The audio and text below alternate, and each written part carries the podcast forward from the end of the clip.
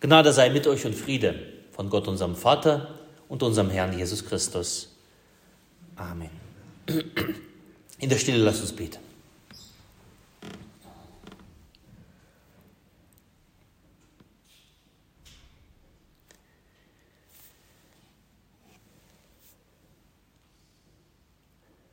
Herr, dein Wort ist meines Fußes Leuchte und dein Licht auf meinem Wege. Amen.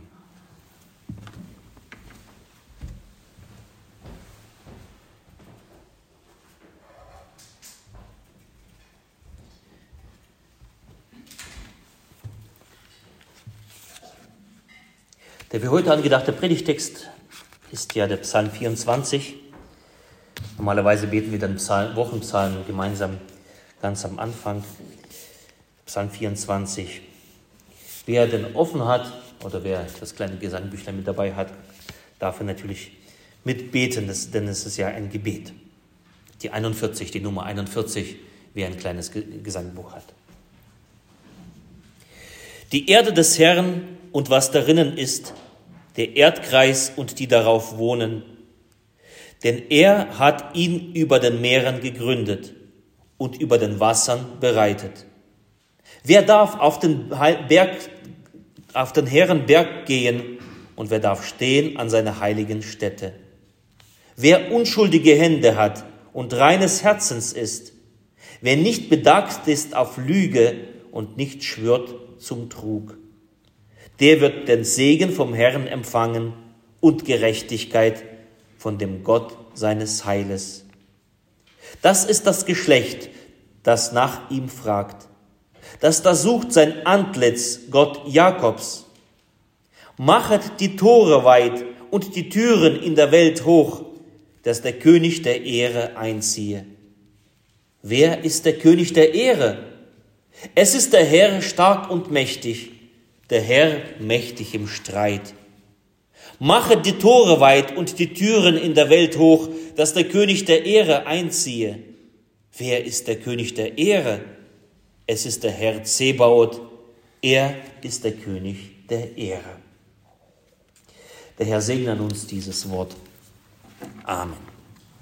Ihr Lieben, wir machen heute eine kleine, am Anfang eine kleine Gedankenreise an den Ort und die Zeit, da dieser Psalm entstanden ist. Und wir stellen uns vor, wir leben in einer alten Stadt, von dicken Mauern umschlossen.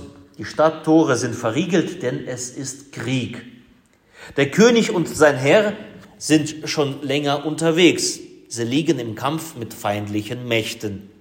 Doch am Horizont tut sich etwas. Ein Bote kommt angerannt, atemlos und ruft, macht die Stadttore auf, der König kehrt zurück.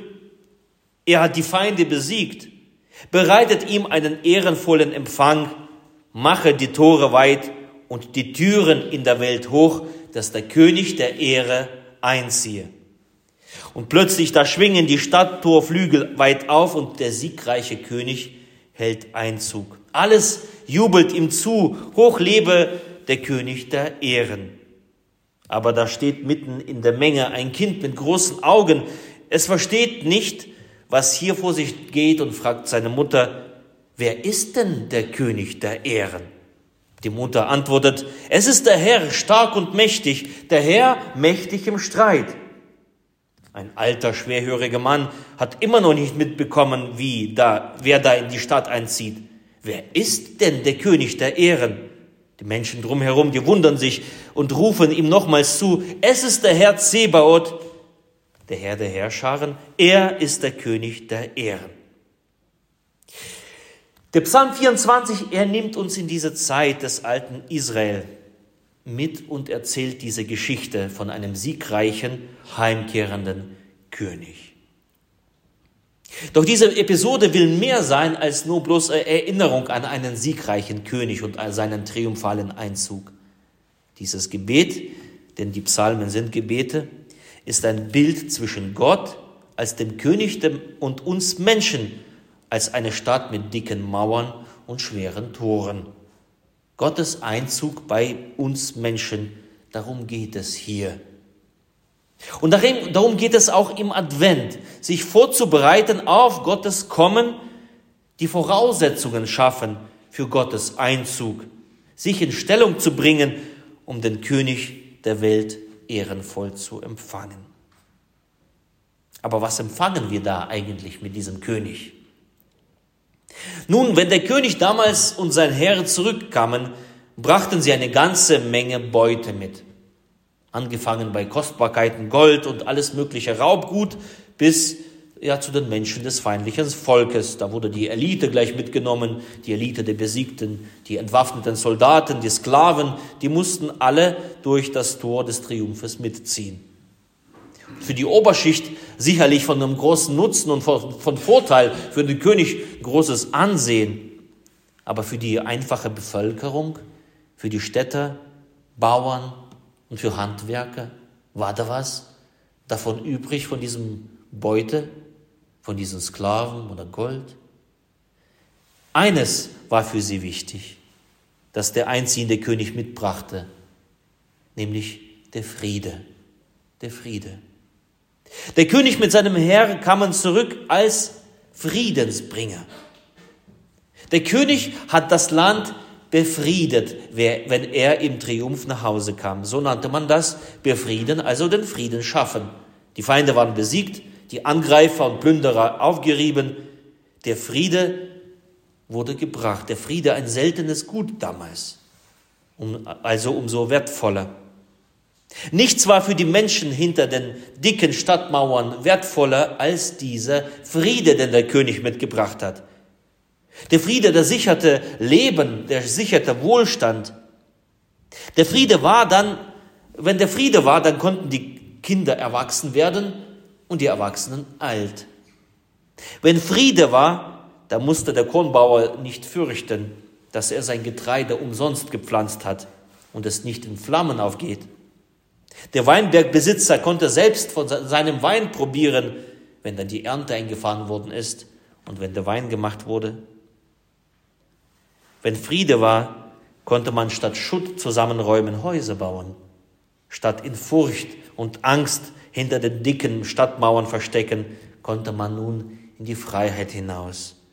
Der Friede war da mit dem einziehenden König.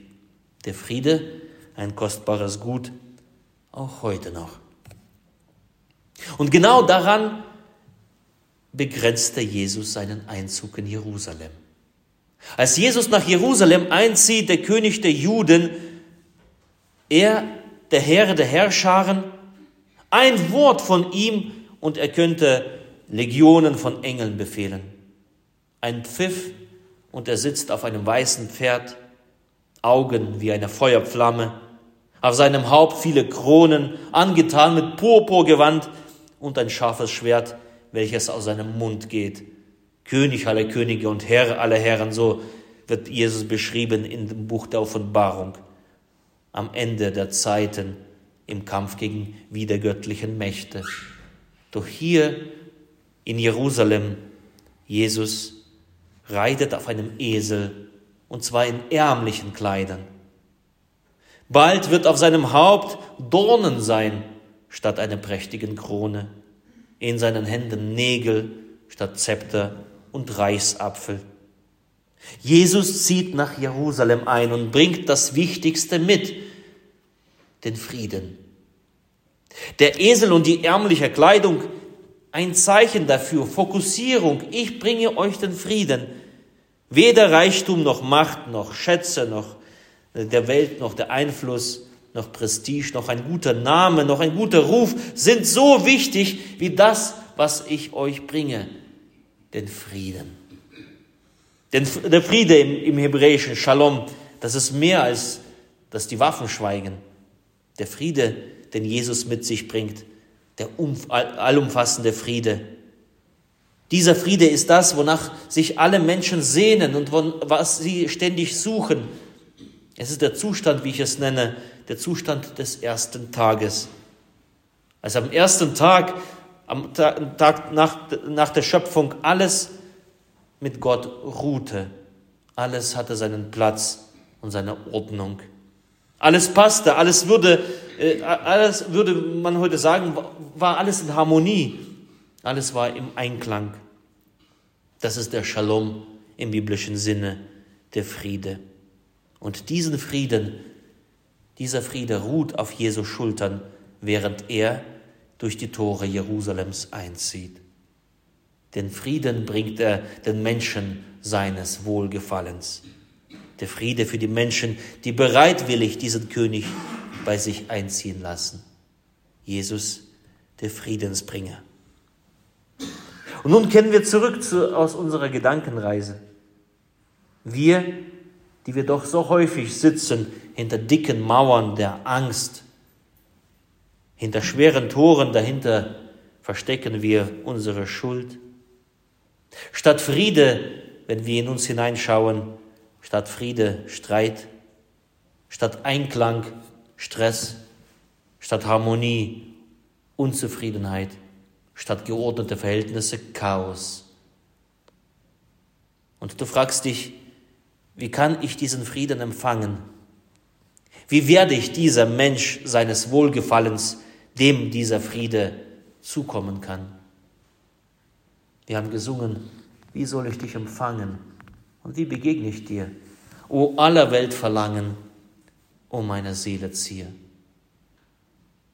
Und dann möchte ich heute qua Amt dieser Bote sein und rufe dir zu, machet die Tore weit und die Türen in der Welt hoch, dass der König der Ehre einziehe.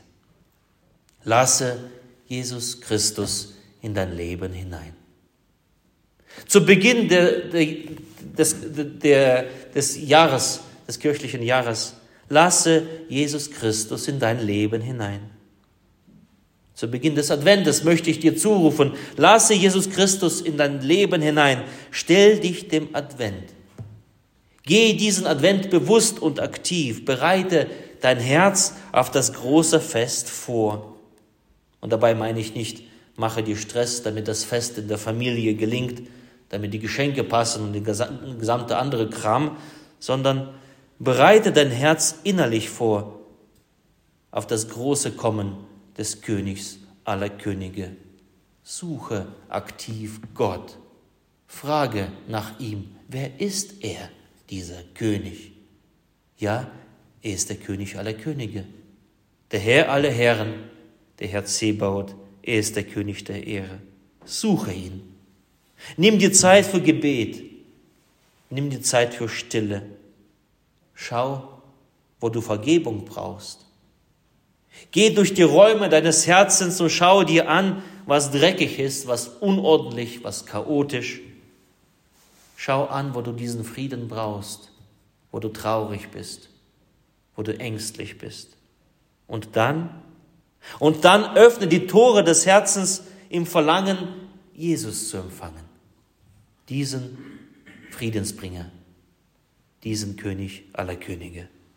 Öffne dein Herz in der Haltung der Worte eines Paul Gerhard. O Jesu, Jesu, setze mir selbst die Fackel bei, damit, was dich erkürze, mir kund und Wissen sei. Offenes Tor für den Friedensbringer. Das ist unsere Aufgabe für den Advent. Offenes Tor für den Friedensbringer und dann sei dir gewiss, wenn du dieses Tor öffnest und auf ihn wartest, sei dir gewiss, er wird bei dir einkehren. Er wird in deinem Leben einziehen mit seiner Freude und mit dem, was er zu bringen vermag, wonach dein Herz verlangt, den Frieden. Und dieser Friede Gottes, der höher ist als alle Vernunft, bewahre eure Herzen und eure Sinne in Christus Jesus. Amen.